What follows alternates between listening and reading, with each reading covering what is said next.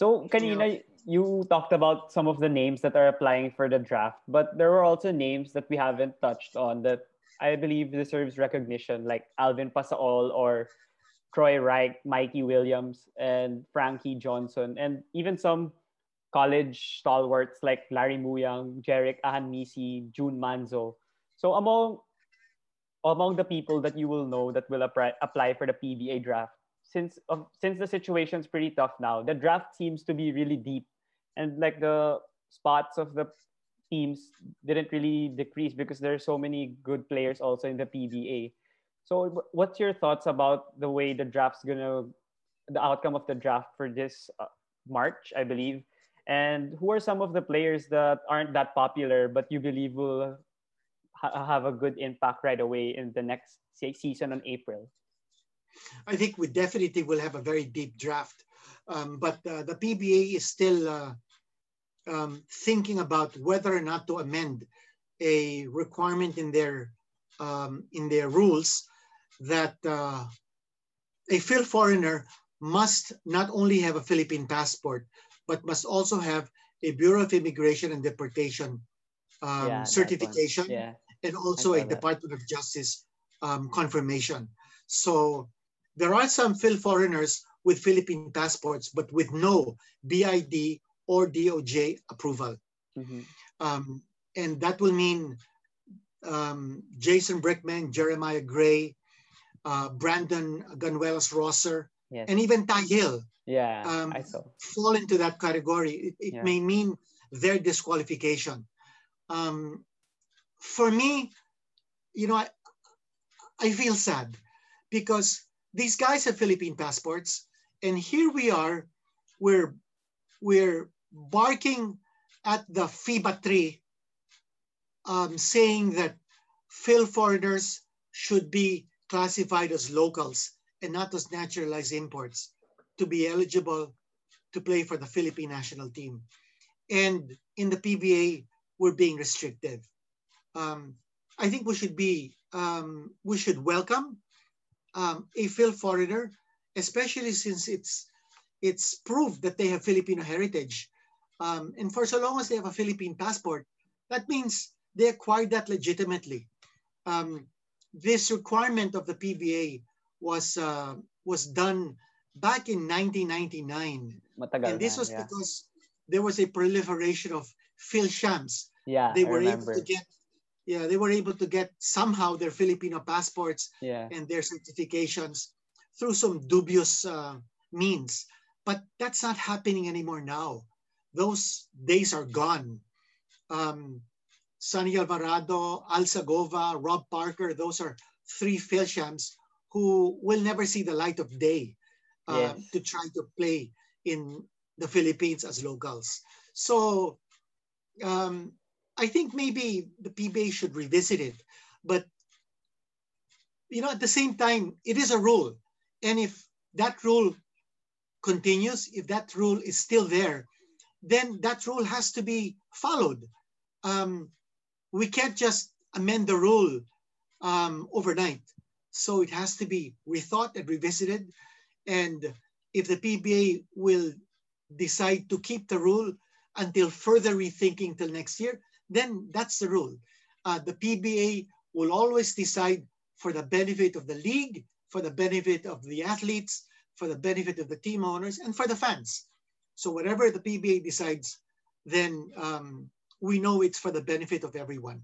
So if they decide that to disqualify these Fil-foreigners, then that's it, mm. it, we know that it's it's there is a reason for that. Um, my opinion, however, is that maybe we should we should discard that rule now. But you know, be it as it may, um, to answer your question, yes, there are several blue chippers coming into the draft. I think Santi Santillan is a blue chipper. I think Jamie Malonzo is a blue chipper. I think Aljun Melecio, Joshua Munzon, those guys are blue chippers.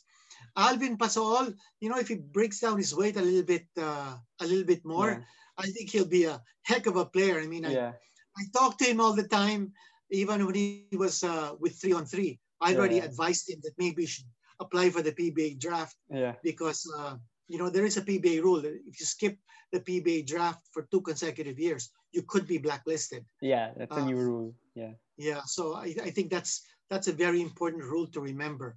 So I mean, you know, I'm glad Alvin is joining. Um, you know, I'll never forget that game when uh, he played for UP against LaSalle and he scored uh, was it 42 points or Yeah, something like that. I remember that. He He attempted was- like forty shots or something. He was yeah. just he was just amazing, and uh, that was a duel, the shooting duel he had with Mbala. Yeah, I And- remember. Yeah, Yeah, so so Alvin is a is a heck of a player. I think he'll be a he'll be a he'll be a great addition to the PBA. But again, your point about the PBA teams being only 12 and the lineups already being stacked, how are you going to be able to accommodate these blue chippers coming Yeah. in the draft? You know, that's uh that's really a tough uh, situation for all the teams because um, it's going to be survival of the fittest. Um, you're going to have to make room only for the best players. And if you're a marginal player, um, you're going to have to fight for your spot.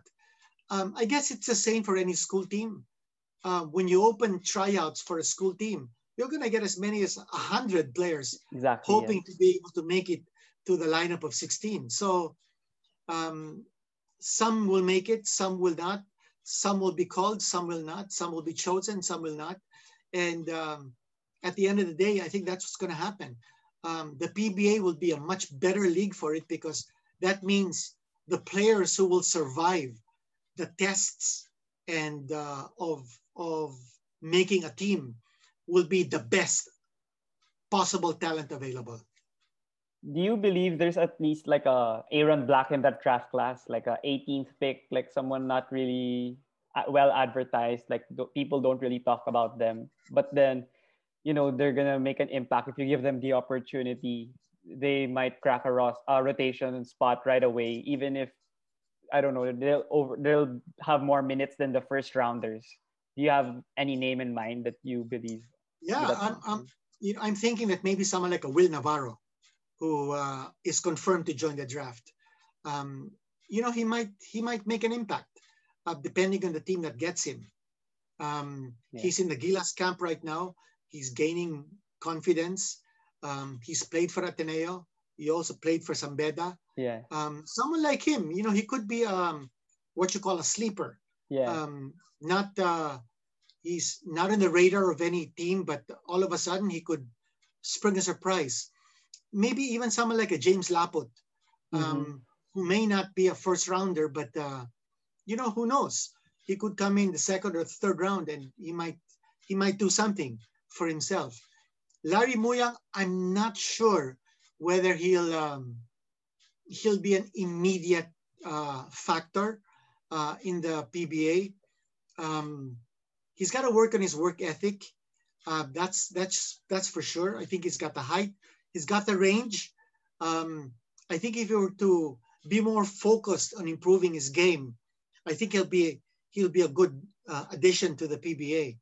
Um, maybe you have uh, someone like a I don't know Philip Manalang Mm. uh, of UE, the point guard. Yeah. Um, people say that he's very small, yeah. but uh, that guy plays with a lot of heart. I mean, Mhm.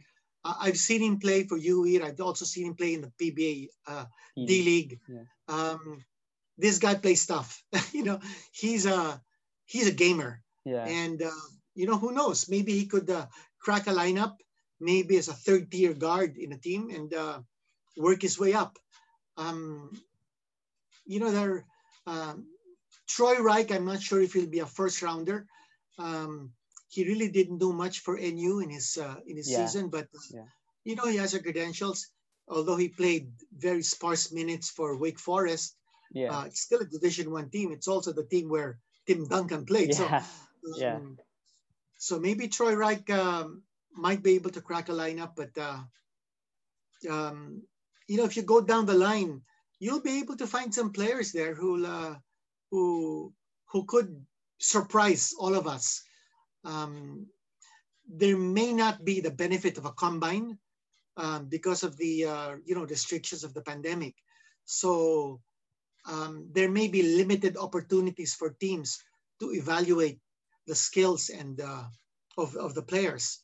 But um, going by videos, going by experience, going by what you've seen them play in the past, um, I think there's there's good enough evidence to go by in choosing uh, which players you like if you're a PBA team. Yeah, I agree also with William Navarro because he's a system player. Like in San Beda, he wasn't really, I know, like used well in the in their system. But then when he went to Ateneo, he excelled in Coach Tab's system and he complemented well with Ange because he he can play out and then Ange can play in. So I believe if he goes to a great system in the PBA, he can excel and you know get spot minutes. Maybe like how Arvin Tolentino also excelled with Ginebra because he was in the system of Coach Tim. He Coach Tim was just like just shoot threes and play defense he didn't need to do much more like how he did in FEU and then Ateneo previously.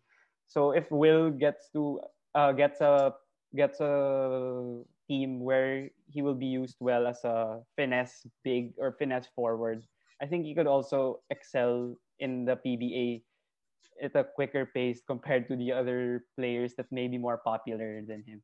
Mm-hmm. Yeah. Yeah.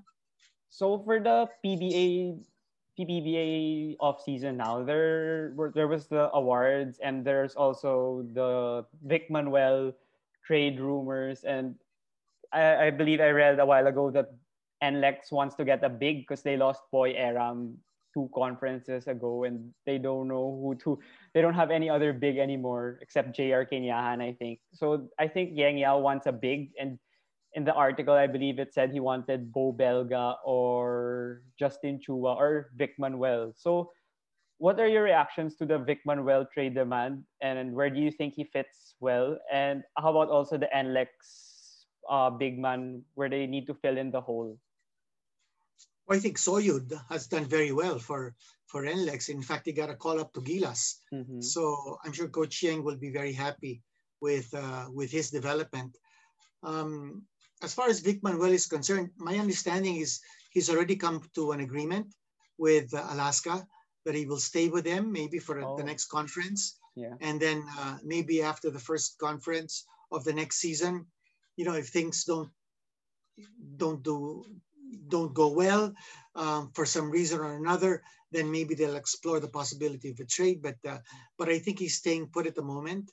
Um, as far as um, the bigs requirements, there will always be a need for a big, whether whether you're a San Miguel uh, with a Junmar Fajardo, because you don't know, uh, like what happened with with San Miguel when Junmar yeah. got injured. You know, yeah. you really need someone to fill in. So, um, anytime you're a big, um, there will always be a market for your services. Um, I think Meralco is lucky that they have uh, an Almazan um, to to play center already, and that uh, fills a, a huge need for them. But um, um, you know, as far as uh, as far as bigs go, um, you know, you can have a Japeth, you can have a Greg Slaughter, but you know, to have to have a big in your team doesn't necessarily answer your needs completely. You know, there has to be a complementation, and the way basketball is being played now, a big is just one piece of the puzzle. Um, I can't see, for instance, uh, um, in the evolution of the game, um, a big man having more of a responsibility than someone who's playing one. I think it's equal responsibilities now for all five players on the floor at the same time. And uh, and the challenge, if the challenge of every player is to play as many positions as possible. I think the um, being able to play multiple positions is an asset.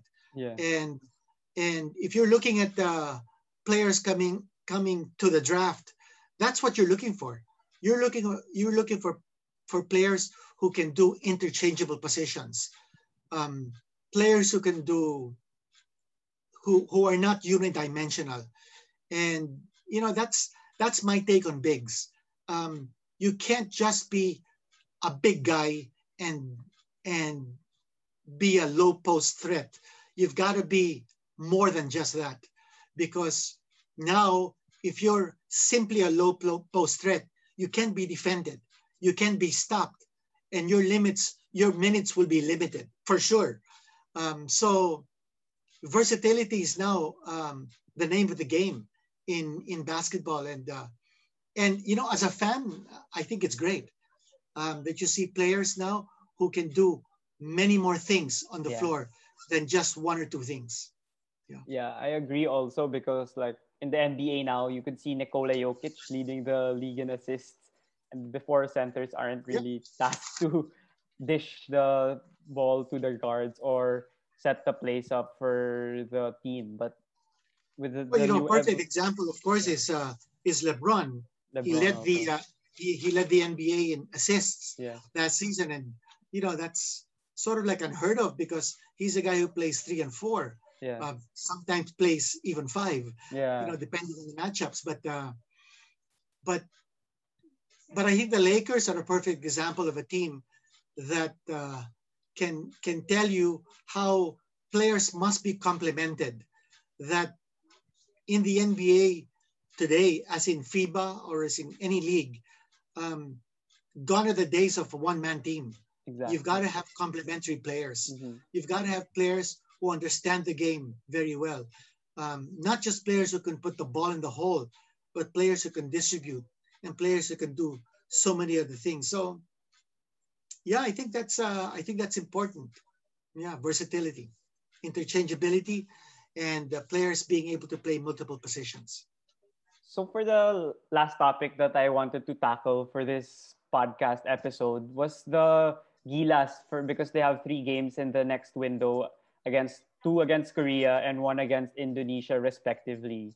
So as you were addressing, versatility is really a main point in the game today in the Gilas team. It's also very uh, obvious that the versatility is something Coach Tab really wants because Dwight he can play the one, he can play the two, he can play the three, whatever. And other players also like Baltazar, he wants Baltazar to play the wing. Apparently, he said it in a interview and coaches unfiltered. He wanted Baltazar to be a tough wing to defend now and stuff.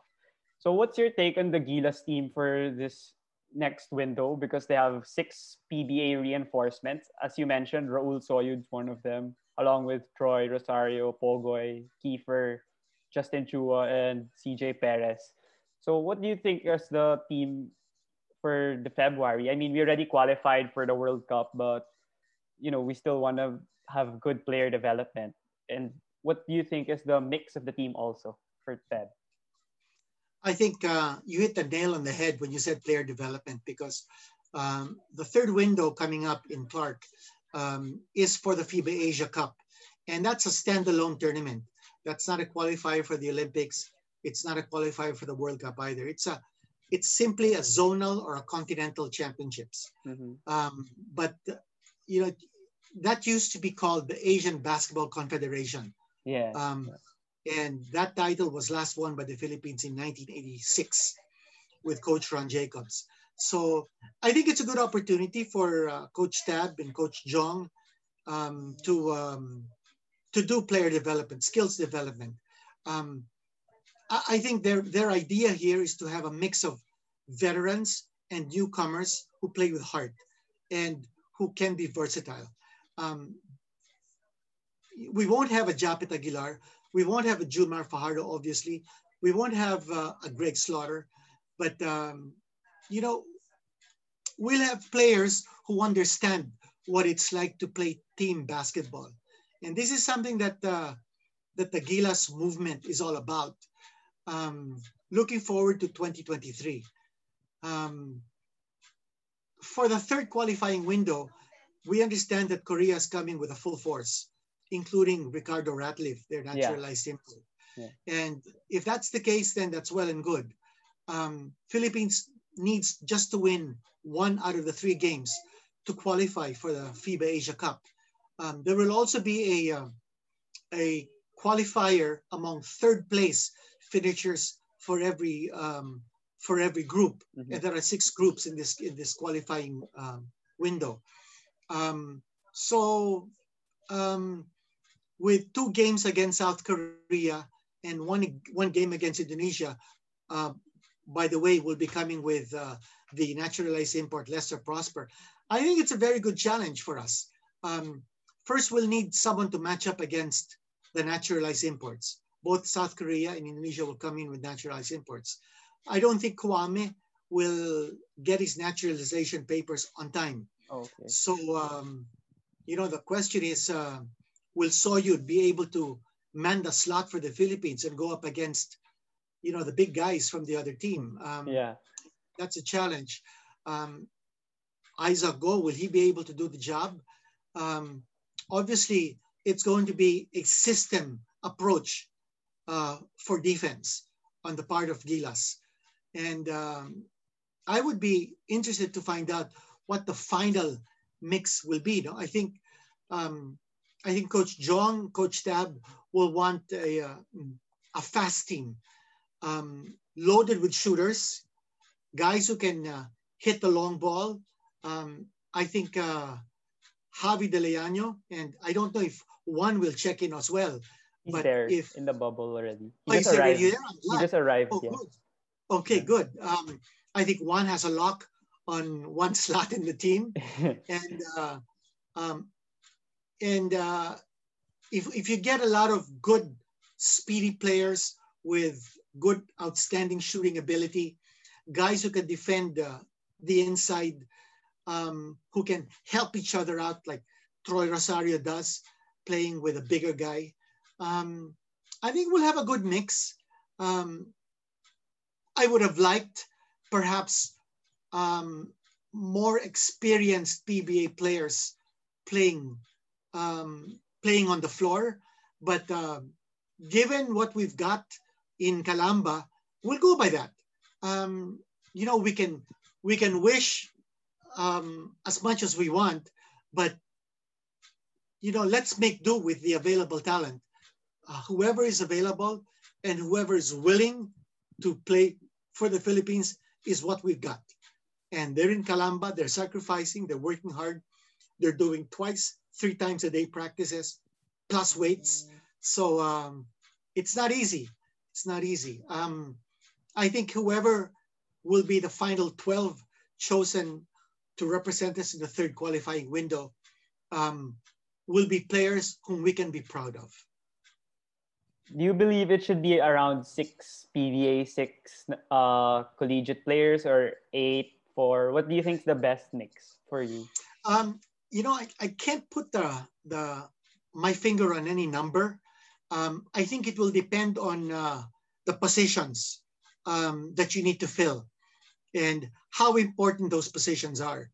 Um, if you're looking at, uh, let's say, the point guard position, and you know that's very important, you'll want to make sure that you have the best available talent who can play the kind of team ball you want Yes. the system type type of, of game that you want to play. So um, if it will mean more non-pros in the team because they're able to fill in the spots that you need to make a complete team-oriented unit, then you go you go with more non-pros.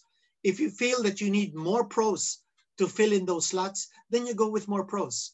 So it will all depend on what the coach feels are the holes you need to fill to make up a team that will work as a unit and who can understand the system that we need to use to beat teams like uh, Indonesia and South Korea. I also noticed that you said that Kwame might not be able to play for Feb, even if he really wanted to already. That's why he's in the bubble. But Yeah. Kai Sotto announced in his Instagram page a few days back that he will play in the third window of this qualifying tournament. And what are your thoughts on Kai's insertion to the team? Because yeah, we have a lack of bigs to defend Ricardo Ratliffe and Lester Prosper. But Kai might be tall, but then he still might not be as a mature player like them because they're already pros. And also, what are you along with that? What are your thoughts on Kobe Paras not playing in this bubble because I think Baldwin, the, the coach Tab said that he's not playing due to personal reasons or medical reasons. I'm not sure they kept changing the term that um, that they used. But what are your thoughts about Kai and Kobe? Okay, well, for first uh, with Kai, um, he's been training in the states for um, for over a year now, and he's been he's been locked in. Um, he's in the gym every day. He's getting the kind of training that our players here don't get. So I think he's far advanced as far as his being prepared to uh, see action is concerned. Um, I think it's also a good sign um, that uh, Kai has expressed willingness to play for Gilas, and that'll mean sacrificing um, some games in the G League. But um, yeah, I'm hoping that he can come.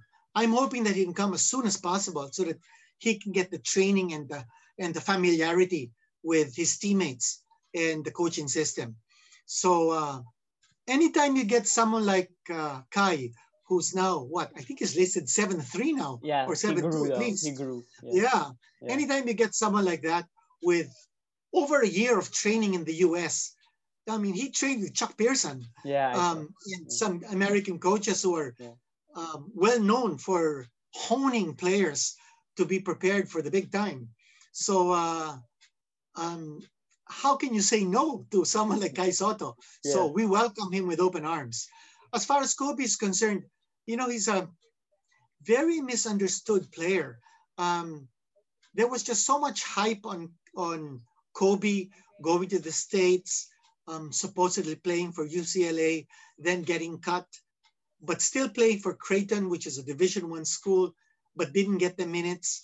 Um, you know, I just felt that uh, there was just so much pressure, so much high expectations for him to do so much after having won the you know slam dunk championship in in in FIBA uh, three on three Yeah, and, and the I under remember. Yeah. under 19 or, or Yeah. under 18 Yeah. so um the expectation the the prospects of kobe exploding um just didn't happen he played in the U, in the UAAP for for up but um he didn't dominate as people thought he should but that's not kobe Mhm. um, I feel it's so unfair for all of us to expect so much from Kobe because, you know, he's a player who's got tremendous potential, but we need to see that potential realized by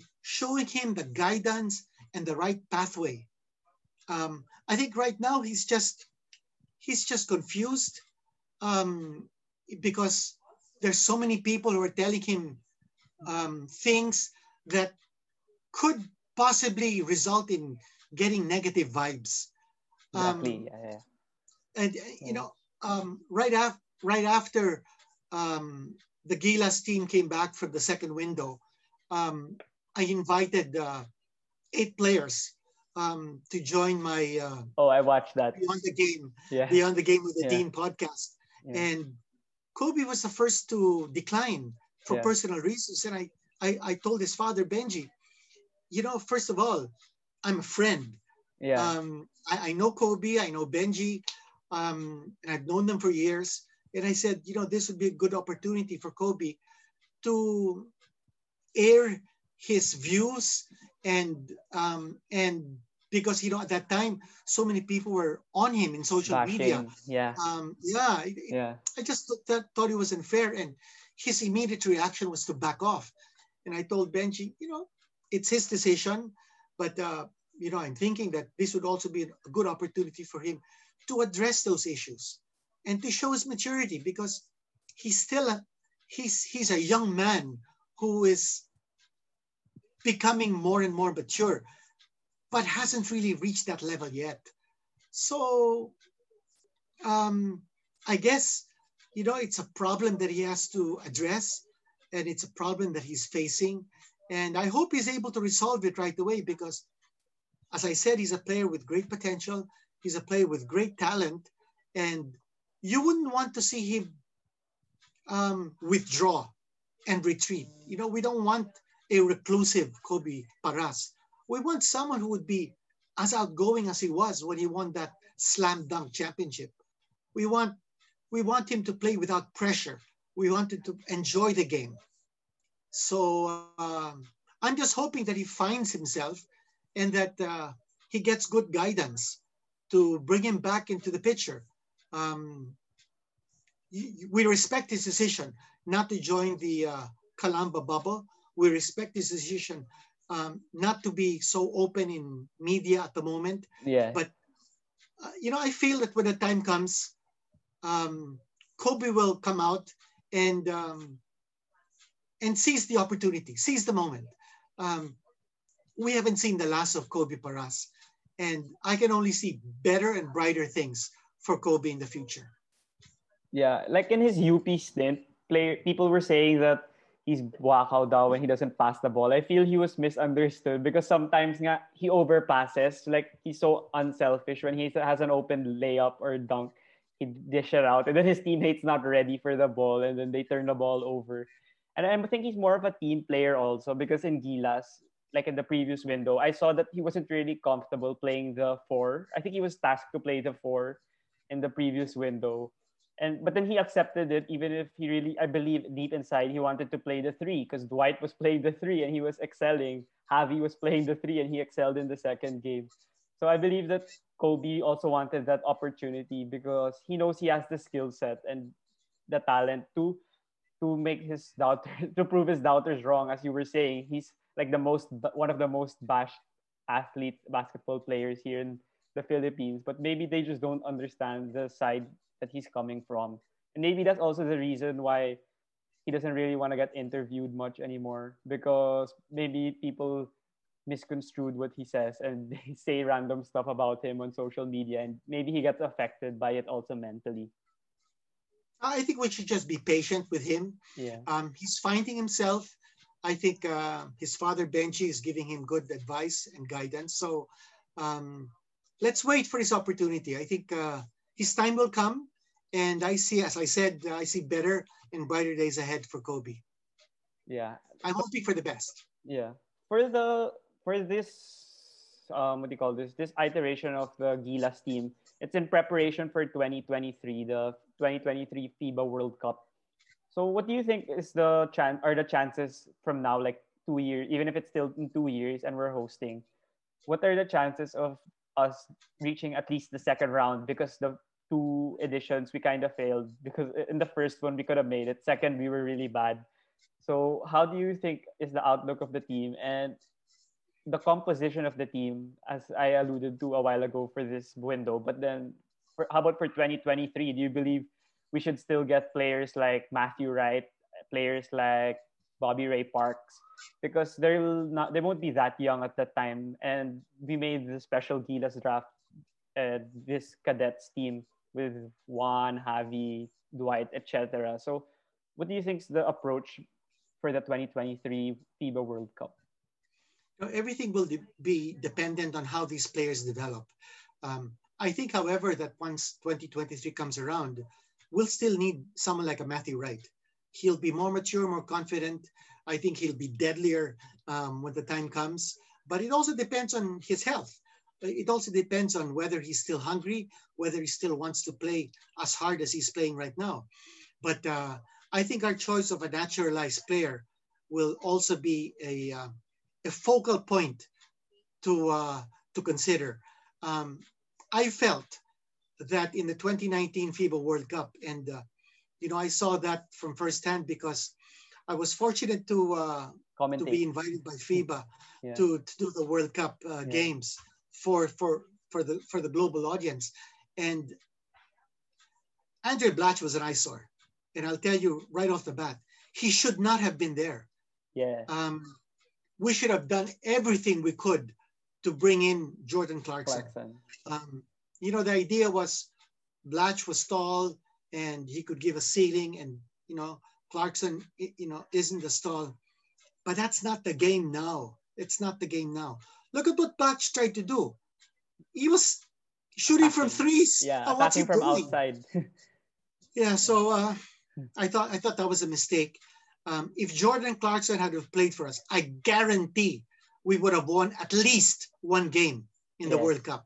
I guarantee. Angola. If we had played yeah. Jordan, for sure, yeah, Angola was a gunner. yeah, Um, but you know that's water under the bridge. Um, so my point of saying that we need to make the right decision as to who our naturalized player will be.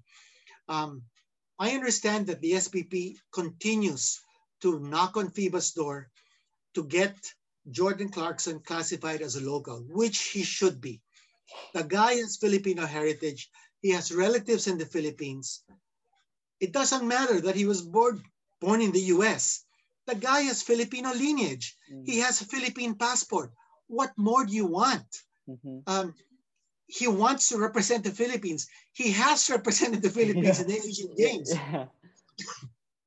So I think um, Jordan Clarkson has to be in our team, whether as a naturalized import or as a, or as a local player. He's got to be there. That's my starting point. From there, you go on down the line. You need a Junmar Fajardo, even if he's going to be in his mid 30s by then. I think you, you need experienced veterans, someone who can handle the pressure, someone who can go up against world class competition. You know, this is this is not going to be just FIBA Asia level of competition. This is the world competition. You know, we're going up against the world's best. So, and we're playing in our home country. So, um, you know, we need a Japeth Aguilar. We need a Matthew Wright. We need a Pogoy. If those guys are still up to their A, A game, um, those guys have to be there. And if some of the cadets, some of the new players of Gilas show that they're capable of playing at that level of competition. Yeah. Maybe by then they will be in the PBA. Maybe by then they will have had more mileage as Gilas players. Then Coach Tab and Coach Jong and whoever whoever will be our head coach will make the decision right there and then as to who will best qualify to represent our country. Um, but again, it's not just individual talent; it's who can play within the system we want for our team, the system that can make us excel on the international platform. And um, and if that means bringing together a bunch of cadets um, to play with experienced veterans, then so be it. But my point is, Clarkson has to be there. I know it's going to take a lot. We'll have to pay a huge premium in insurance for him to play for the Philippines. Yeah. But I think uh, the Utah Jazz will allow him to play in the same way that uh, he was allowed to play for the Philippines um, in, in the Asian Games. And he will be a major reason why the Philippines will be competitive in 2023. And let's hope that from now until 2023, he continues to play at the level that he's playing right now and that he remains injury free. Because the way Jordan Clarkson is playing the NBA right now, I mean, this guy's a killer. He Yeah. is a killer. Sixth man of the year, leading candidate. Yeah. Yeah, he's a killer. So we're already 90 minutes in. It's been a really long conversation. And I really want to Mhm. thank you, just the Dean, for accepting the invitation, even if you're very busy with all the articles I've been also reading for Philippine Star. And I really learned a lot from the insights that you've shared with me today. And also to the viewers when I post this podcast in the next week. And I hope that they'll also learn a lot because you, you said some news that I believe others really don't know yet much about. So I hope that uh, you'll also be able to continue sharing your thoughts and insights because people will learn a lot from you, not only in basketball, but also in the sporting world. And also these lessons that you've been teaching, I think it could be applied also in life, even if they're not sports aficionados like the both of us. So do you have like a final message to the viewers and to me also for before we go? Well, thank you very much, Diego, for inviting me. I Yeah. know it took some time before I uh, before I accepted, but uh, you know, I just wanted to make sure that uh, uh, um, I had a good grasp Yeah. of the situation with the UAAP because I knew you were going to ask me about our LaSalle team. I knew you were going to ask me about the UAAP, and uh, if I had come out uh, earlier, then I wouldn't have had a good grasp of things. And um, you know, right now I do have a good grasp of things. Yeah. We've just come out of a meeting yesterday, so um, I thought I, I I could share a lot more now than uh, if I had appeared earlier. But uh, yeah, thank you for this opportunity. Um, I'm always happy to talk sports with anyone, with you especially, since we both come from the same school and you have this platform. Um, anyone who wants to get in touch with me, um, you know, I'm always very willing to, to, to talk sports um, because it's something that's uh, very important in life. I think uh, um, I can't seem, I, I, I will never see myself in a situation when walking in the mall or or in the stadium when someone comes up to me and asks for my opinion about a, a, a hot sports topic, I will never see, see myself walking away. I mean, it's Yeah. just, Natural. it's a wonderful, it's a wonderful opportunity for me to be able to interact with people who love sports as much as I do. And so um, I'm always a, a willing listener, a willing interactor um, in podcasts like this, in situations where even if not in, in, in media, um, anytime anyone wants to just uh, come up and uh, talk sports, um, it's my life, it's our life, it's very important in, in the world. And uh, let's promote it, let's promote sports. I think there are values to be learned, and uh, we all become better people because of sports. How about I've I've I forgot because I usually ask my guests this also like two questions that aren't related to sports at all, but Okay. it's from the All the Smoke podcast. The first one is if there are five dinner guests that you'd want to have a good conversation, like wine and fine dining, dead or alive, like locally also internationally, who would you want to have dinner with to learn more Okay. Um, all right. Um, five. yes. Five. Oh my gosh. Uh, first, I'd want uh, I'd want John Lennon Yeah. to be in that table. yeah. You know, I'm a big fan Yeah. of uh, especially British music uh, dating back to the 60s. Um, so I watched concerts of all of these uh, um, British pop artists from from decades past, and you know I, I'd want to be able to sit down with uh, with John Lennon.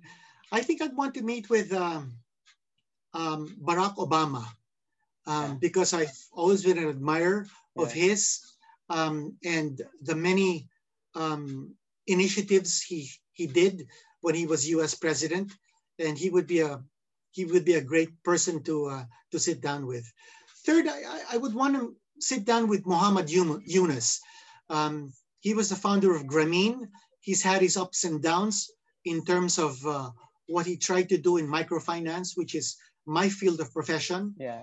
Um, and uh, I met him actually uh, in the first World Microcredit Summit in Washington, D.C. But that was back in 1997. At the height of his popularity, he's sort of fallen from grace since then.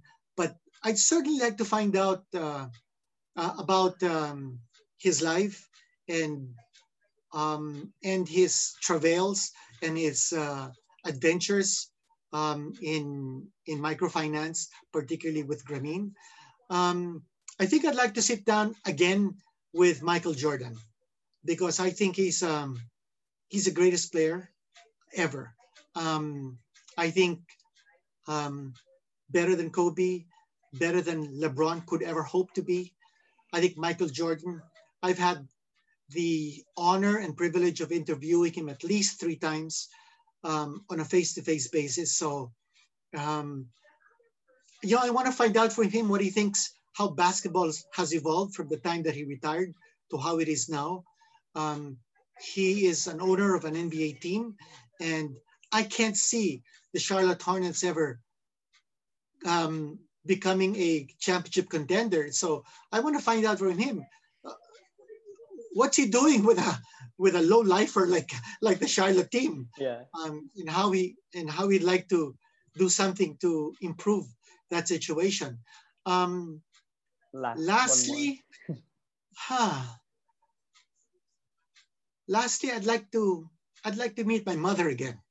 You know, I lost my mother. She was 104 years old um, this year, and um, you know, I um, uh, I lost her last year uh, rather, and um, I really haven't cried about uh, losing her, and I think I think now is the time when I. I'm beginning to cry. It's okay. But I'd like to see my mother again, Yeah. just to tell her how happy um and proud I am to to be her son. So yeah, I guess those would be the five people um, that I'd, I'd like to have dinner with. But uh, while having dinner with those five people, I'd like my wife Mechu to be with me at the same time. Okay. So for the final question, I also ask my guests these, and they also give good answers. So who should I guess on the show? Since I'm just starting, I don't really have that good connections like you or other media members.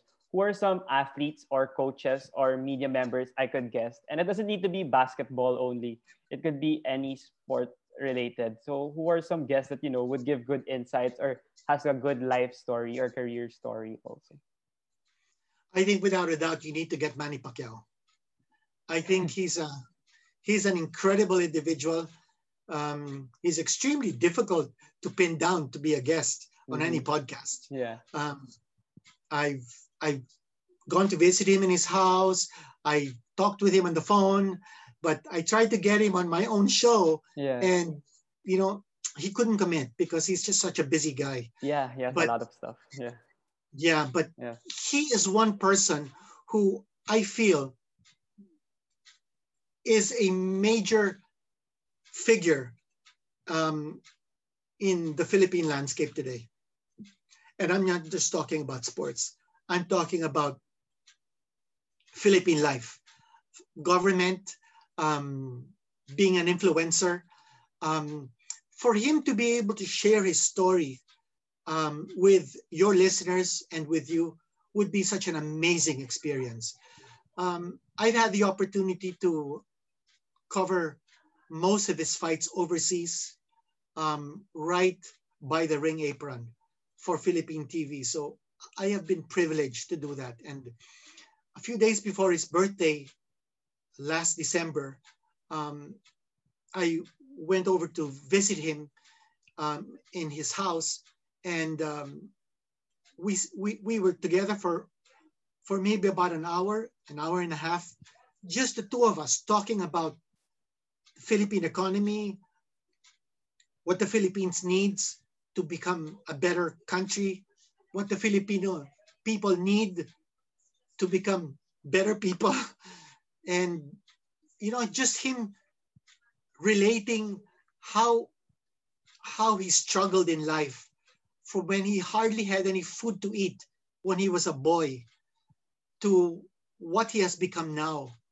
And and how how he was able to transform himself from being a quote unquote bad guy to a good guy i mean you could not see a better person who could tell you what it's like to come from being down in the dumps to a position where you can influence an entire nation.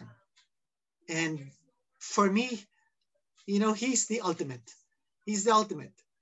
Um, you want someone to talk to in a podcast who can give you insights, who can share with you a lifetime of experiences, his ups and downs. It would have to be the current super WBA welterweight champion, Senator Yeah. Manny Pacquiao. Yeah, okay. So thank you so much again, the Dean, for guesting. Sorry it took so long because I really wanted to learn a lot from you and you have so many insights and so many I don't know, suggestions also and comments on various sports topics. So thank you again. And is it okay if we take one picture? Sure, yeah, A please. screenshot. Okay. Yeah, and send it to me too. Okay, sure. Okay. One, two, three. Okay, thank you so much Alright. again. Thank you, thank you. Yeah. If you have any last message, you can say it now. Oh, well, my last message is uh, for all your viewers to uh, continue following um, sports, to continue loving sports and participating in sports. And when, when I say participating, it doesn't mean to be necessarily an active participant, but someone who believes in uh, in following sporting events because you can learn a lot from sports. You can learn a lot from the lives of athletes, and you know it it always helps to be uh, physically fit. So uh, sports is a way of life, and um, I think we can all become better people if we embrace the values of sports. Thanks very much. Thank you so much again, and we, I hope to talk to you soon again about sports again when there's like new developments and new topics. Anytime. Okay. Okay, Thank you. Diego. Thank you so much. yeah, much. regards to your family. Okay, I'll tell them.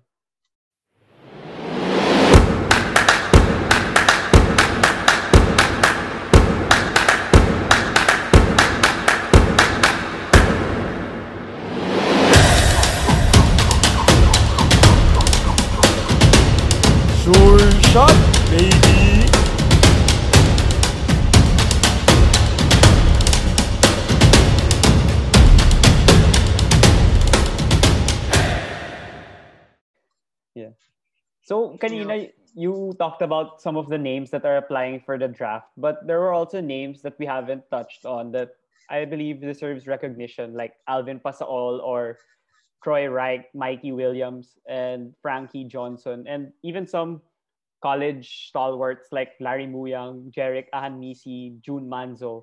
So among among the people that you will know that will apply, apply for the PBA draft, since of since the situation's pretty tough now, the draft seems to be really deep, and like the spots of the teams didn't really decrease because there are so many good players also in the PBA. So, what's your thoughts about the way the draft's gonna, the outcome of the draft for this uh, March, I believe, and who are some of the players that aren't that popular but you believe will ha- have a good impact right away in the next se- season on April? I think we definitely will have a very deep draft. Um, but uh, the PBA is still uh, um, thinking about whether or not to amend a requirement in their um, in their rules that uh, a Fil-foreigner must not only have a Philippine passport but must also have a Bureau of Immigration and Deportation um, Yeah, certification Yeah. and also a that. Department of Justice um, confirmation. So there are some Fil-foreigners with Philippine passports, but with no BID or DOJ approval. Mhm. Um, and that will mean um, Jason Brickman, Jeremiah Gray, uh, Brandon Ganuelas Rosser, Yes. and even Ty Hill yeah, um, I saw. fall into that category. It, it Yeah. may mean their disqualification. Um, for me, you know, I, I feel sad because these guys have Philippine passports, and here we are, we're we're barking at the FIBA tree, um, saying that Fil-foreigners should be classified as locals and not as naturalized imports to be eligible to play for the Philippine national team. And in the PBA, we're being restrictive. Um, I think we should be, um, we should welcome um, a Fil-foreigner, especially since it's it's proved that they have Filipino heritage. Um, and for so long as they have a Philippine passport, that means they acquired that legitimately. Um, this requirement of the PBA was uh, was done back in 1999, Matagal and this na, was yeah. because there was a proliferation of Phil shams. yeah, They I were able to get, yeah, they were able to get somehow their Filipino passports yeah, and their certifications through some dubious uh, means. But that's not happening anymore now. Those days are gone. Um, Sonny Alvarado, Al Sagova, Rob Parker, those are three Philshams who will never see the light of day uh, Yes. to try to play in the Philippines as locals. So um, I think maybe the PBA should revisit it. But you know, at the same time, it is a rule. And if that rule continues, if that rule is still there, then that rule has to be followed. Um, we can't just amend the rule um, overnight. So it has to be rethought and revisited. And if the PBA will decide to keep the rule until further rethinking till next year, then that's the rule. Uh, the PBA will always decide for the benefit of the league, for the benefit of the athletes, for the benefit of the team owners, and for the fans. So whatever the PBA decides, then um, we know it's for the benefit of everyone.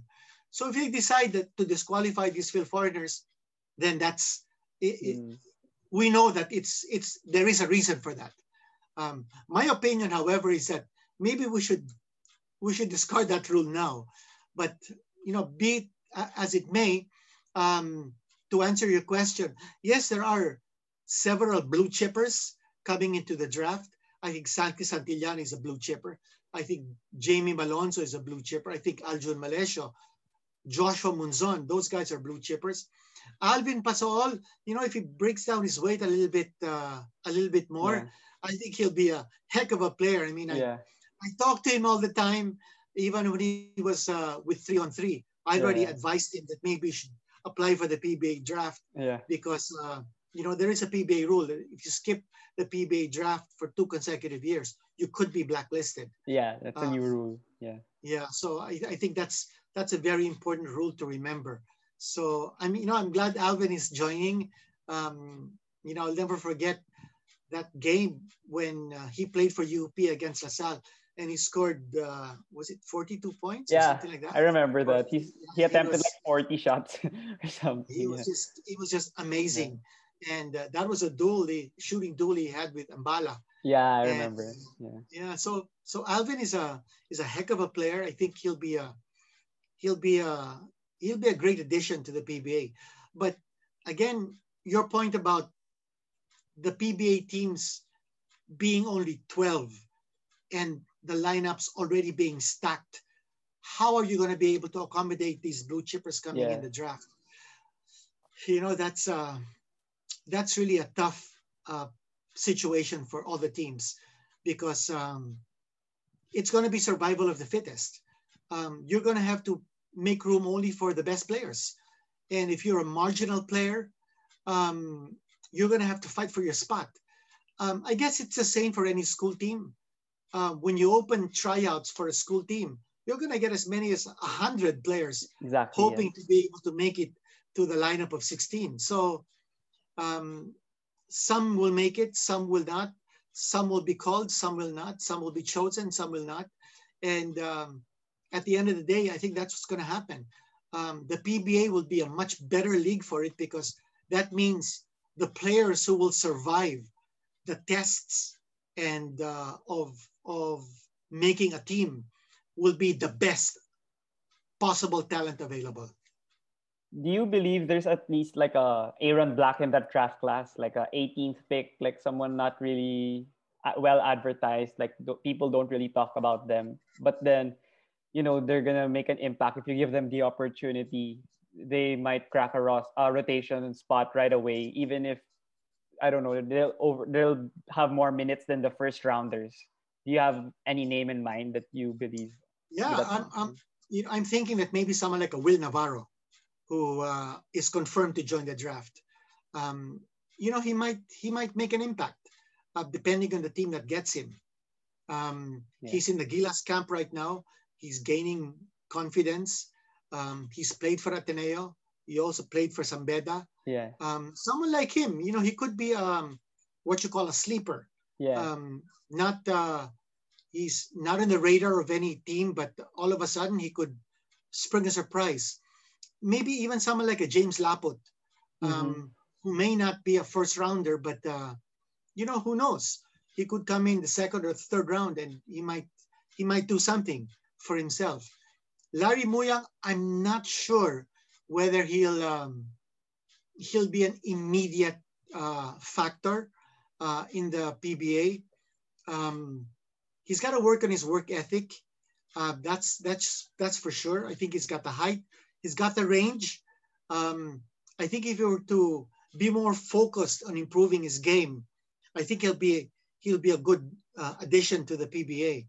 Um, maybe you have uh, someone like a I don't know Philip Manalang Mm. uh, of UE, Point the guard. point guard. Yeah. Um, people say that he's very small, yeah. but uh, that guy plays with a lot of heart. I mean. I- I've seen him play for UE. I've also seen him play in the PBA uh, D League. Yeah. Um, this guy plays tough. you know, he's a he's a gamer, Yeah. and uh, you know, who knows? Maybe he could uh, crack a lineup, maybe as a third tier guard in a team and uh, work his way up. Um, you know, there, um, Troy Rike, I'm not sure if he'll be a first rounder. Um, he really didn't do much for NU in his uh, in his Yeah. season, but Yeah. you know he has the credentials. Although he played very sparse minutes for Wake Forest, Yeah. uh, it's still a Division One team. It's also the team where Tim Duncan played. So, yeah. Yeah. um, so maybe Troy Rike um, might be able to crack a lineup, but uh, um, you know, if you go down the line, you'll be able to find some players there who uh, who who could surprise all of us. Um, there may not be the benefit of a combine um, because of the uh, you know restrictions of the pandemic. So um, there may be limited opportunities for teams to evaluate the skills and uh, of, of the players. But um, going by videos, going by experience, going by what you've seen them play in the past, um, I think there's there's good enough evidence to go by in choosing uh, which players you like if you're a PBA team.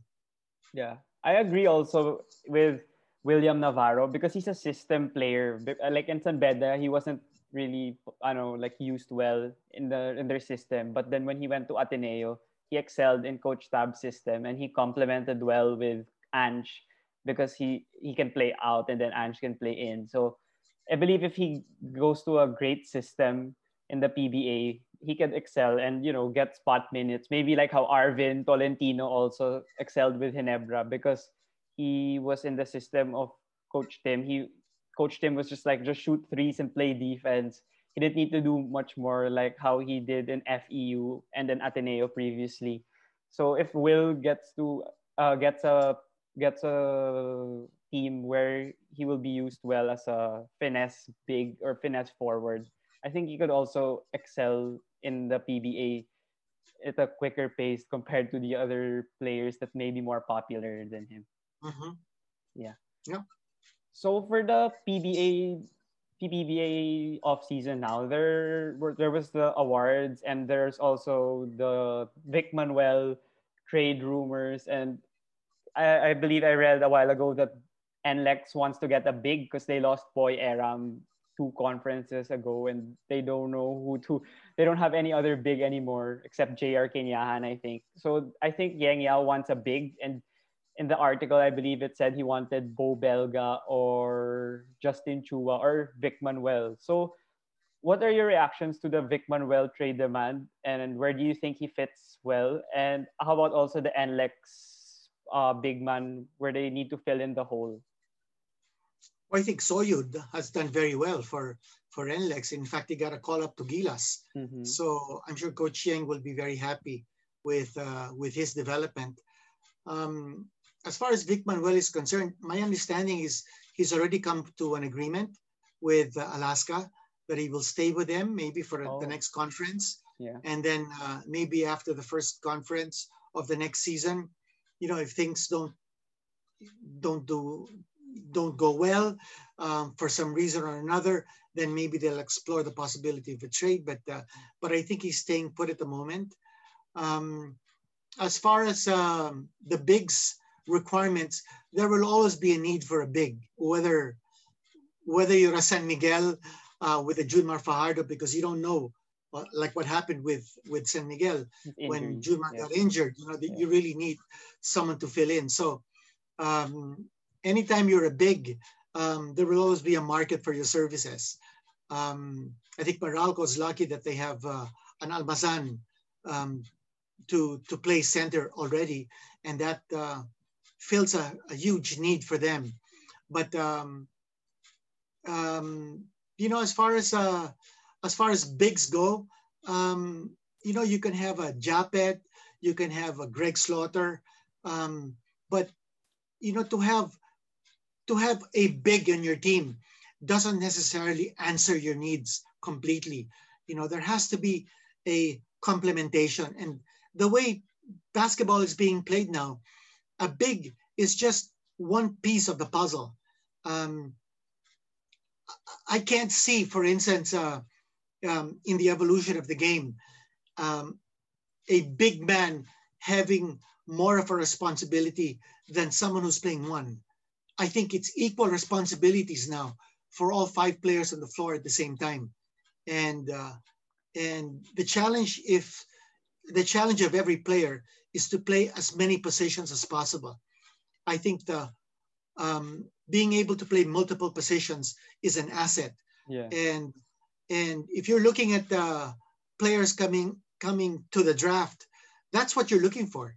You're looking you're looking for for players who can do interchangeable positions, um, players who can do who who are not unidimensional, and you know that's that's my take on bigs. Um, you can't just be a big guy and and be a low post threat. You've got to be more than just that, because now if you're simply a low post threat, you can't be defended, you can't be stopped, and your limits, your minutes will be limited for sure. Um, so versatility is now um, the name of the game in in basketball, and uh, and you know, as a fan, I think it's great um, that you see players now who can do many more things on the Yeah. floor than just one or two things. Yeah, I agree also because like in the NBA now, you could see Nikola Jokic leading the league in assists, before centers aren't really tasked to dish the ball to their guards or set the place up for the team. But with the, Well, the you know, perfect ev- example, of course, is uh, is LeBron. he led also. the uh, he, he led the NBA in assists yeah, last season, and you know that's sort of like unheard of because he's a guy who plays three and four, yeah, uh, sometimes plays even five. yeah, you know, depending on the matchups. But uh, but but I think the Lakers are a perfect example of a team that uh, can can tell you how players must be complemented. That in the NBA today, as in FIBA or as in any league, um, gone are the days of a one-man team. exactly. You've got to have complementary players Mhm. you've got to have players who understand the game very well. Um, not just players who can put the ball in the hole, but players who can distribute and players who can do so many other things. So, yeah, I think that's uh, I think that's important. Yeah, versatility, interchangeability, and uh, players being able to play multiple positions. So for the last topic that I wanted to tackle for this podcast episode was the Gilas for because they have three games in the next window against two against Korea and one against Indonesia respectively.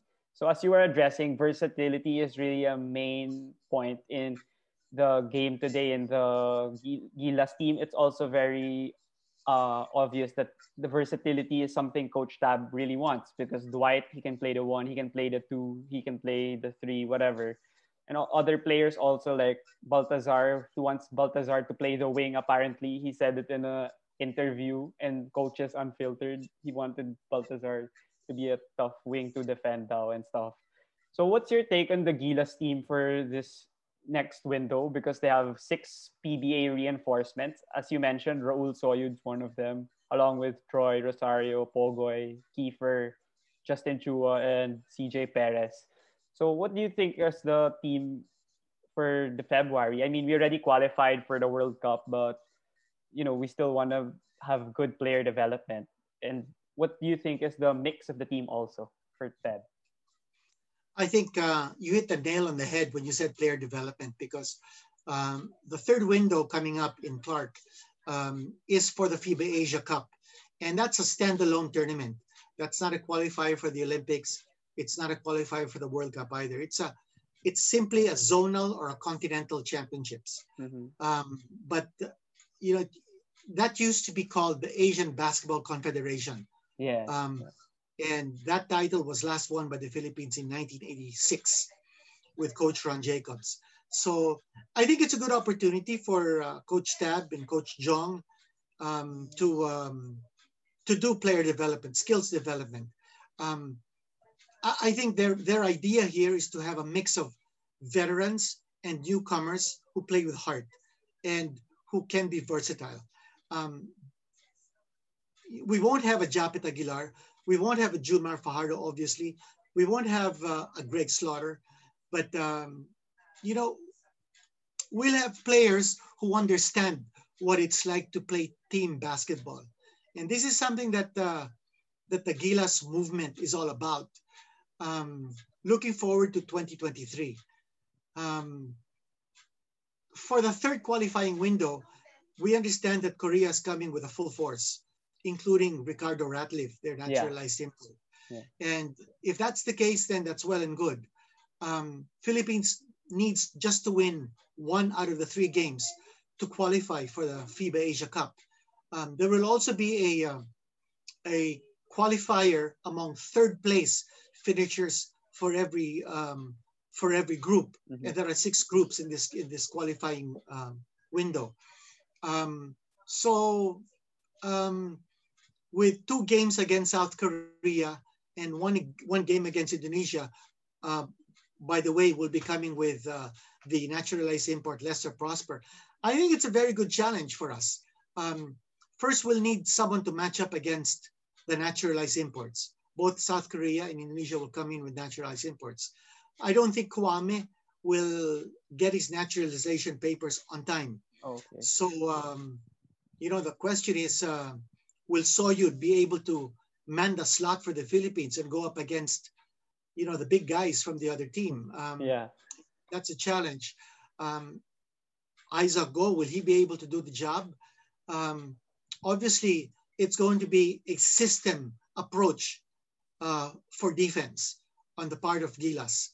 And um, I would be interested to find out what the final mix will be. No? I think um, I think Coach Jong, Coach Tab will want a, uh, a fast team um, loaded with shooters, guys who can uh, hit the long ball. Um, I think uh, Javi De Liaño, and I don't know if Juan will check in as well. He's but there if, in the bubble already. He oh, just arrived. He just arrived. Oh, yeah. good. Okay, Yeah. good. Um, I think Juan has a lock on one slot in the team, and uh, um, and uh, if if you get a lot of good, speedy players with good, outstanding shooting ability, guys who can defend uh, the inside, um, who can help each other out, like Troy Rosario does, playing with a bigger guy. Um, I think we'll have a good mix.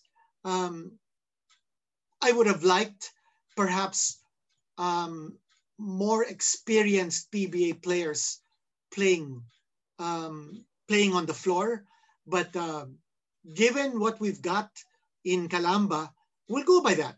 Um, you know, we can we can wish um, as much as we want, but you know, let's make do with the available talent.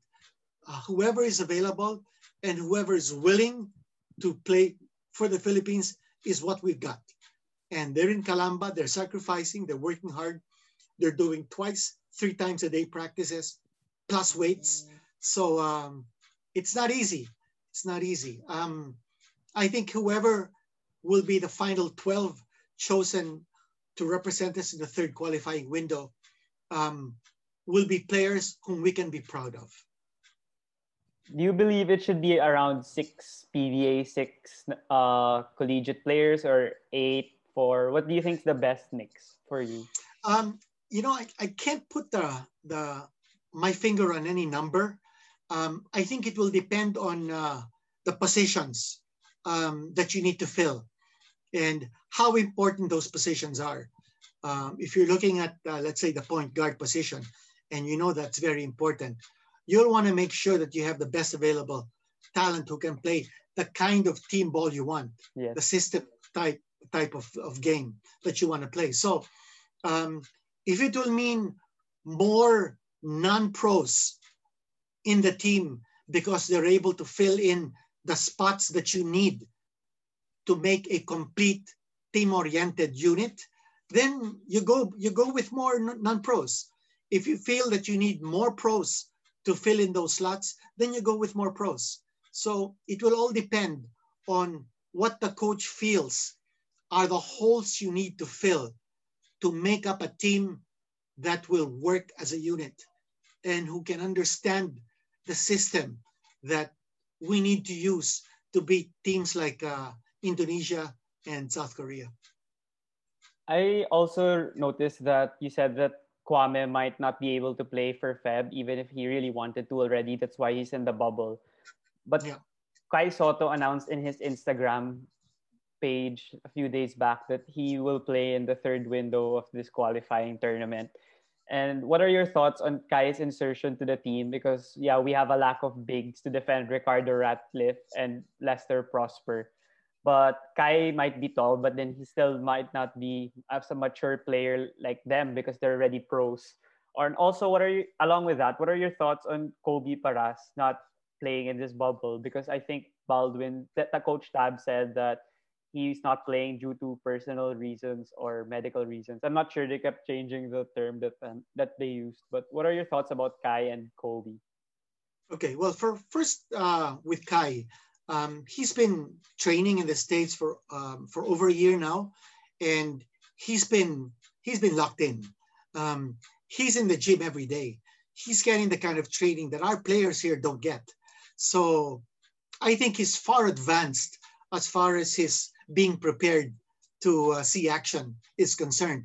Um, I think it's also a good sign um, that uh, Kai has expressed willingness to play for Gilas, and that'll mean sacrificing um, some games in the G League. But um, yeah, I'm hoping that he can come. I'm hoping that he can come as soon as possible so that he can get the training and the and the familiarity with his teammates and the coaching system. So uh, anytime you get someone like uh, Kai, who's now what I think is listed seven three now, Yeah, or seven two at least. He grew. Yeah. Yeah. Anytime you get someone like that with over a year of training in the US, I mean, he trained with Chuck Person Yeah. Um, and some American coaches who are Yeah. um, well known for honing players to be prepared for the big time. So, uh, um, how can you say no to someone like Kai Sotto? So we welcome him with open arms. As far as Kobe is concerned, you know, he's a very misunderstood player. Um, there was just so much hype on on Kobe going to the states, um, supposedly playing for UCLA, then getting cut, but still playing for Creighton, which is a Division One school, but didn't get the minutes.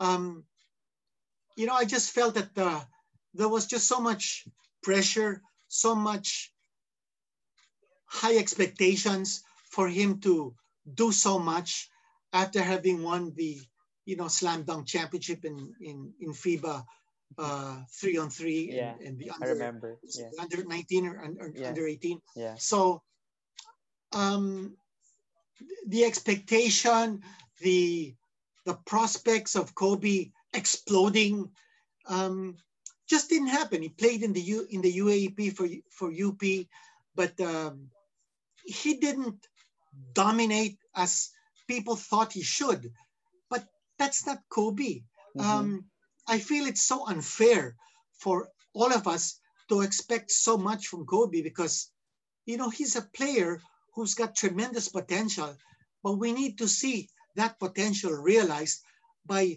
showing him the guidance and the right pathway. Um, I think right now he's just he's just confused um, because there's so many people who are telling him um, things that could possibly result in getting negative vibes. Um, Exactly. yeah, yeah. and uh, you know, um, right after right after um, the Gilas team came back from the second window, um, I invited uh, eight players um, to join my uh, Oh, I watched that. Beyond the Game Yeah. Beyond the Game with the Yeah. Dean podcast, Yeah. and Kobe was the first to decline for Yeah. personal reasons. And I, I, I told his father Benjie, you know, first of all, I'm a friend. Yeah. Um, I, I know Kobe, I know Benjie, um, and I've known them for years.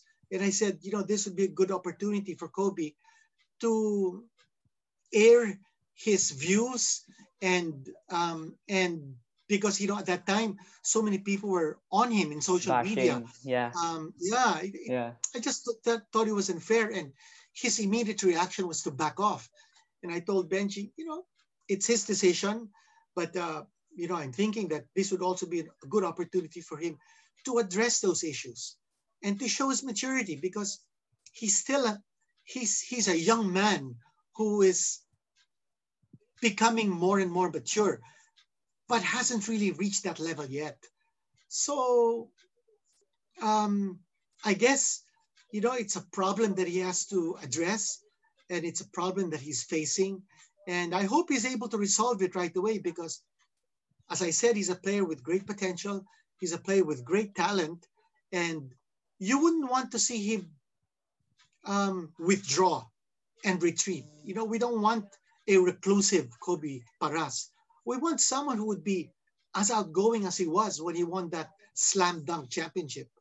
We want we want him to play without pressure. We want him to enjoy the game. So um, I'm just hoping that he finds himself and that uh, he gets good guidance to bring him back into the picture. Um, we respect his decision not to join the uh, Calamba bubble. We respect his decision um, not to be so open in media at the moment. Yeah. But uh, you know, I feel that when the time comes, um, Kobe will come out and um, and seize the opportunity, seize the moment. Um, we haven't seen the last of Kobe Paras, and I can only see better and brighter things for Kobe in the future. Yeah, like in his UP stint, play people were saying that he's wakaw daw when he doesn't pass the ball. I feel he was misunderstood because sometimes nga, he overpasses. Like he's so unselfish when he has an open layup or dunk, he dish it out, and then his teammates not ready for the ball, and then they turn the ball over.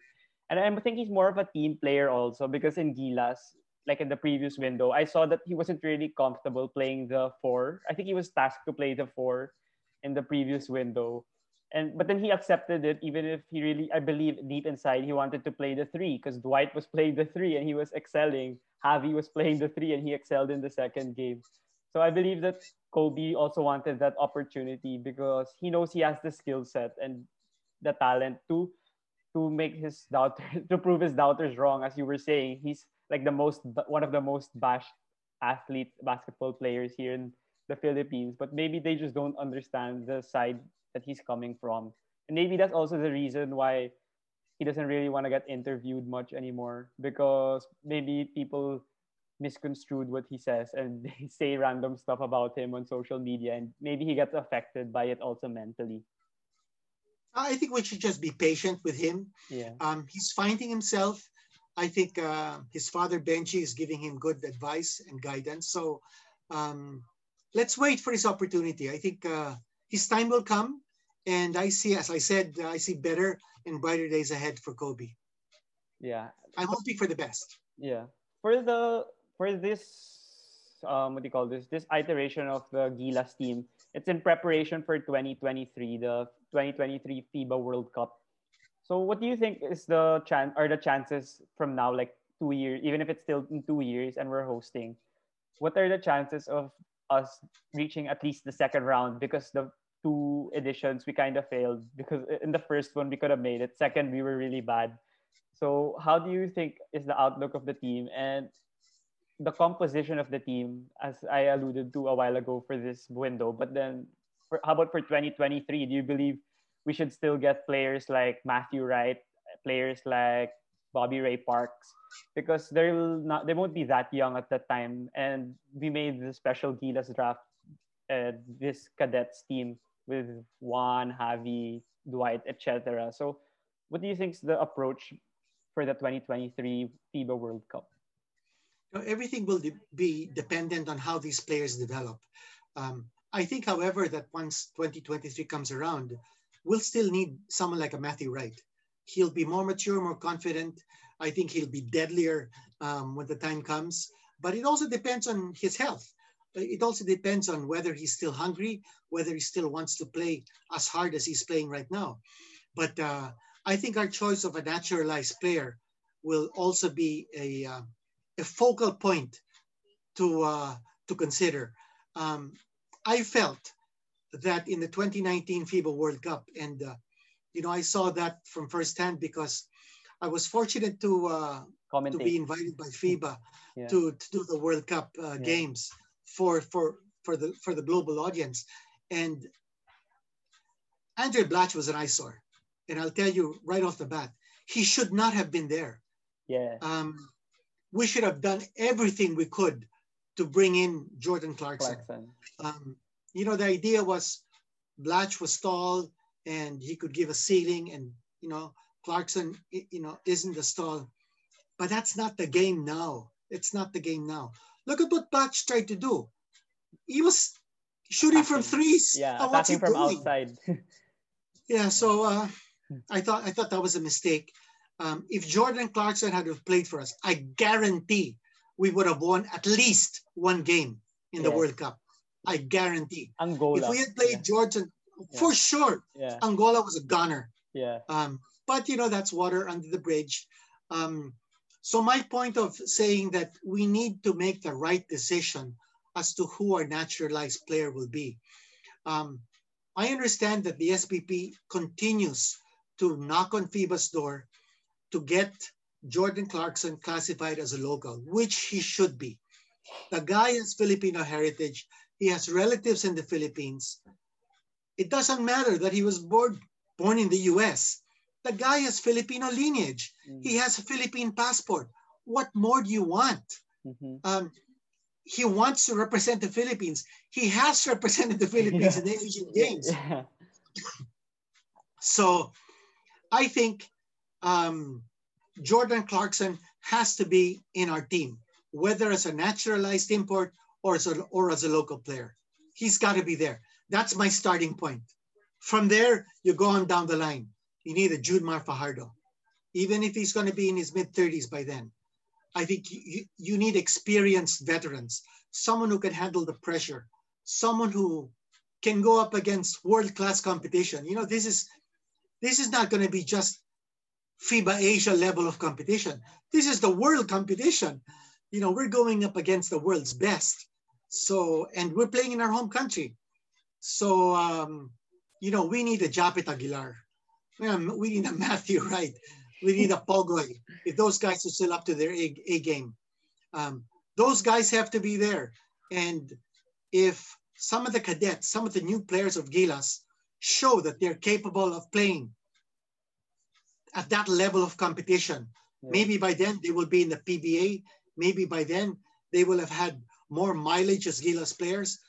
Then Coach Tab and Coach Jong and whoever whoever will be our head coach will make the decision right there and then as to who will best qualify to represent our country. Um, but again, it's not just individual talent; it's who can play within the system we want for our team, the system that can make us excel on the international platform. And um, and if that means bringing together a bunch of cadets um, to play with experienced veterans, then so be it. But my point is, Clarkson has to be there. I know it's going to take a lot. We'll have to pay a huge premium in insurance for him to play for the Philippines. Yeah. But I think uh, the Utah Jazz will allow him to play in the same way that uh, he was allowed to play for the Philippines um, in, in the Asian Games. And he will be a major reason why the Philippines will be competitive in 2023. And let's hope that from now until 2023, he continues to play at the level that he's playing right now and that he remains injury free. Because the way Jordan Clarkson is playing the NBA right now, I mean, this guy's a killer. He Yeah. is a killer. Sixth man of the year, leading candidate. Yeah. yeah. Yeah, he's a killer. So we're already 90 minutes in. It's been a really long conversation. And I really want to Mhm. thank you, just the Dean, for accepting the invitation, even if you're very busy with all the articles I've been also reading for Philippine Star. And I really learned a lot from the insights that you've shared with me today. And also to the viewers when I post this podcast in the next week. And I hope that they'll also learn a lot because you, you said some news that I believe others really don't know yet much about. So I hope that uh, you'll also be able to continue sharing your thoughts and insights because people will learn a lot from you, not only in basketball, but also in the sporting world. And also these lessons that you've been teaching, I think it could be applied also in life, even if they're not sports aficionados like the both of us. So do you have like a final message to the viewers and to me also for before we go? Well, thank you very much, Diego, for inviting me. I Yeah. know it took some time before I uh, before I accepted, but uh, you know, I just wanted to make sure that uh, uh, um, I had a good grasp Yeah. of the situation with the UAAP because I knew you were going to ask me about our LaSalle team. I knew you were going to ask me about the UAAP, and uh, Yeah. if I had come out uh, earlier, then I wouldn't have had a good grasp of things. And um, you know, right now I do have a good grasp of things. Yeah. We've just come out of a meeting yesterday, so um, I thought I, I I could share a lot more now than uh, if I had appeared earlier. But uh, yeah, thank you for this opportunity. Um, I'm always happy to talk sports with anyone, with you especially, since we both come from the same school and you have this platform. Um, anyone who wants to get in touch with me, um, you know, I'm always very willing to to, to talk sports um, because it's something that's uh, very important in life. I think uh, um, I can't seem, I, I, I will never see myself in a situation when walking in the mall or or in the stadium when someone comes up to me and asks for my opinion about a a hot sports topic, I will never see, see myself walking away. I mean, it's Yeah. just Natural. it's a wonderful it's a wonderful opportunity for me to be able to interact with people who love sports as much as i do and so um, i'm always a, a willing listener a willing interactor um, in podcasts like this in situations where even if not in in in media um, anytime anyone wants to just uh, come up and uh, talk sports um, it's my life it's our life it's very important in in the world. And uh, let's promote it let's promote sports. I think there are values to be learned. And uh, we all become better people because of sports. How about I've I've I forgot because I usually ask my guests this also like two questions that aren't related to sports at all, but okay. it's from the All the Smoke podcast. The first one is if there are five dinner guests that you'd want to have a good conversation, like wine and fine dining, dead or alive, like locally also internationally, who would you want to have dinner with to learn more okay um, all right um, five yes. five oh my gosh uh, first i'd want uh, i'd want john lennon Yeah. to be in that table yeah. you know i'm a big fan Yeah. of uh, especially British music uh, dating back to the 60s. Um, so I watched concerts of all of these uh, um, British pop artists from from decades past, and you know I, I'd want to be able to sit down with uh, with John Lennon. I think I'd want to meet with um, um, Barack Obama um, Yeah. because I've always been an admirer of his um, and the many um, initiatives he he did when he was U.S. president, and he would be a he would be a great person to uh, to sit down with. Third, I, I- would want to sit down with Muhammad Yunus. Um, he was the founder of Grameen.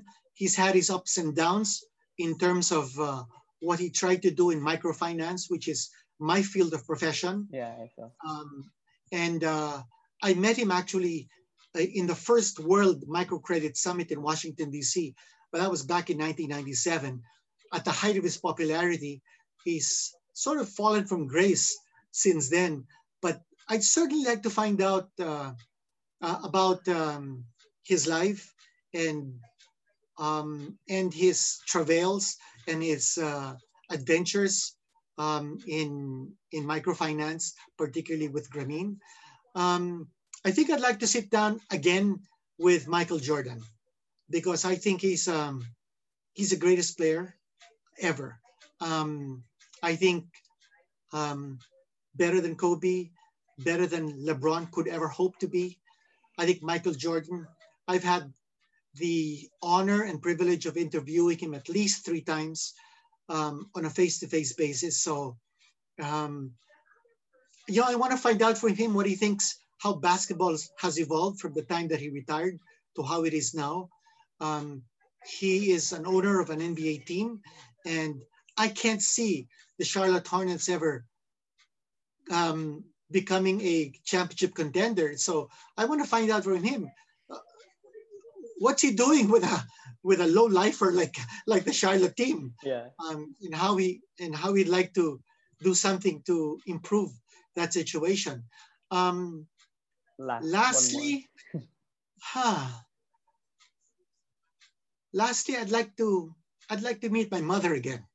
You know, I lost my mother. She was 104 years old um, this year, and um, you know, I um, uh, I lost her last year uh, rather, and um, I really haven't cried about uh, losing her, and I think I think now is the time when I I'm beginning to cry. It's okay. But I'd like to see my mother again, Yeah. just to tell her how happy um, and proud I am to to be her son. So yeah, I guess those would be the five people um, that I'd, I'd like to have dinner with. But uh, while having dinner with those five people, I'd like my wife Mechu to be with me at the same time. Okay. So for the final question, I also ask my guests these, and they also give good answers. So who should I guess on the show? Since I'm just starting, I don't really have that good connections like you or other media members. Who are some athletes or coaches or media members I could guess? And it doesn't need to be basketball only. It could be any sport related. So who are some guests that you know would give good insights or has a good life story or career story also? I think without a doubt you need to get Manny Pacquiao. I think he's a he's an incredible individual. Um, he's extremely difficult to pin down to be a guest on any podcast. Yeah. Um, I've I've gone to visit him in his house. I talked with him on the phone, but I tried to get him on my own show, Yeah. and you know he couldn't commit because he's just such a busy guy. Yeah, he has But- a lot of stuff. Yeah. Yeah, but Yeah. he is one person who I feel is a major figure um, in the Philippine landscape today. And I'm not just talking about sports, I'm talking about Philippine life, government, um, being an influencer. Um, for him to be able to share his story um, with your listeners and with you would be such an amazing experience. Um, I've had the opportunity to cover most of his fights overseas, um, right by the ring apron for Philippine TV. So I have been privileged to do that. And a few days before his birthday, last December, um, I went over to visit him um, in his house and um, we, we we were together for for maybe about an hour, an hour and a half, just the two of us talking about Philippine economy, what the Philippines needs to become a better country, what the Filipino people need to become better people, and you know just him relating how how he struggled in life from when he hardly had any food to eat when he was a boy to what he has become now. And and how how he was able to transform himself from being a quote unquote bad guy to a good guy i mean you could not see a better person who could tell you what it's like to come from being down in the dumps to a position where you can influence an entire nation. And for me, you know, he's the ultimate. He's the ultimate. Um, you want someone to talk to in a podcast who can give you insights, who can share with you a lifetime of experiences, his ups and downs, it would have to be the current super WBA welterweight champion, Senator Yeah. Manny Pacquiao. Yeah, okay. So thank you so much again, the Dean, for guesting. Sorry it took so long because I really wanted to learn a lot from you and you have so many insights and so many uh, suggestions also and comments on various sports topics. So thank you again. And is it okay if we take one picture? Sure, yeah, please. Okay. Yeah, and send it to me too. Okay, sure. Okay. One, two, three. Okay, thank you so much right. again. Thank you, thank you. If you have any last message, you can say it now. Uh, oh, well, my last message is uh, for all your viewers to uh, continue following um, sports, to continue loving sports, and participating in sports. And when, when I say participating, it doesn't mean to be necessarily an active participant, but someone who believes in uh, in following sporting events because you can learn a lot from sports. You can learn a lot from the lives of athletes, and you know it it always helps to be uh, physically fit. So uh, sports is a way of life, and um, I think we can all become better people if we embrace the values of sports. Thanks very much. Thank you so much again. And we, I hope to talk to you soon again about sports again when there's like new developments and new topics. Anytime. Okay. okay Thank bye. you, Diego. Thank you so yeah, much. Regards to your family. Okay, I'll tell them.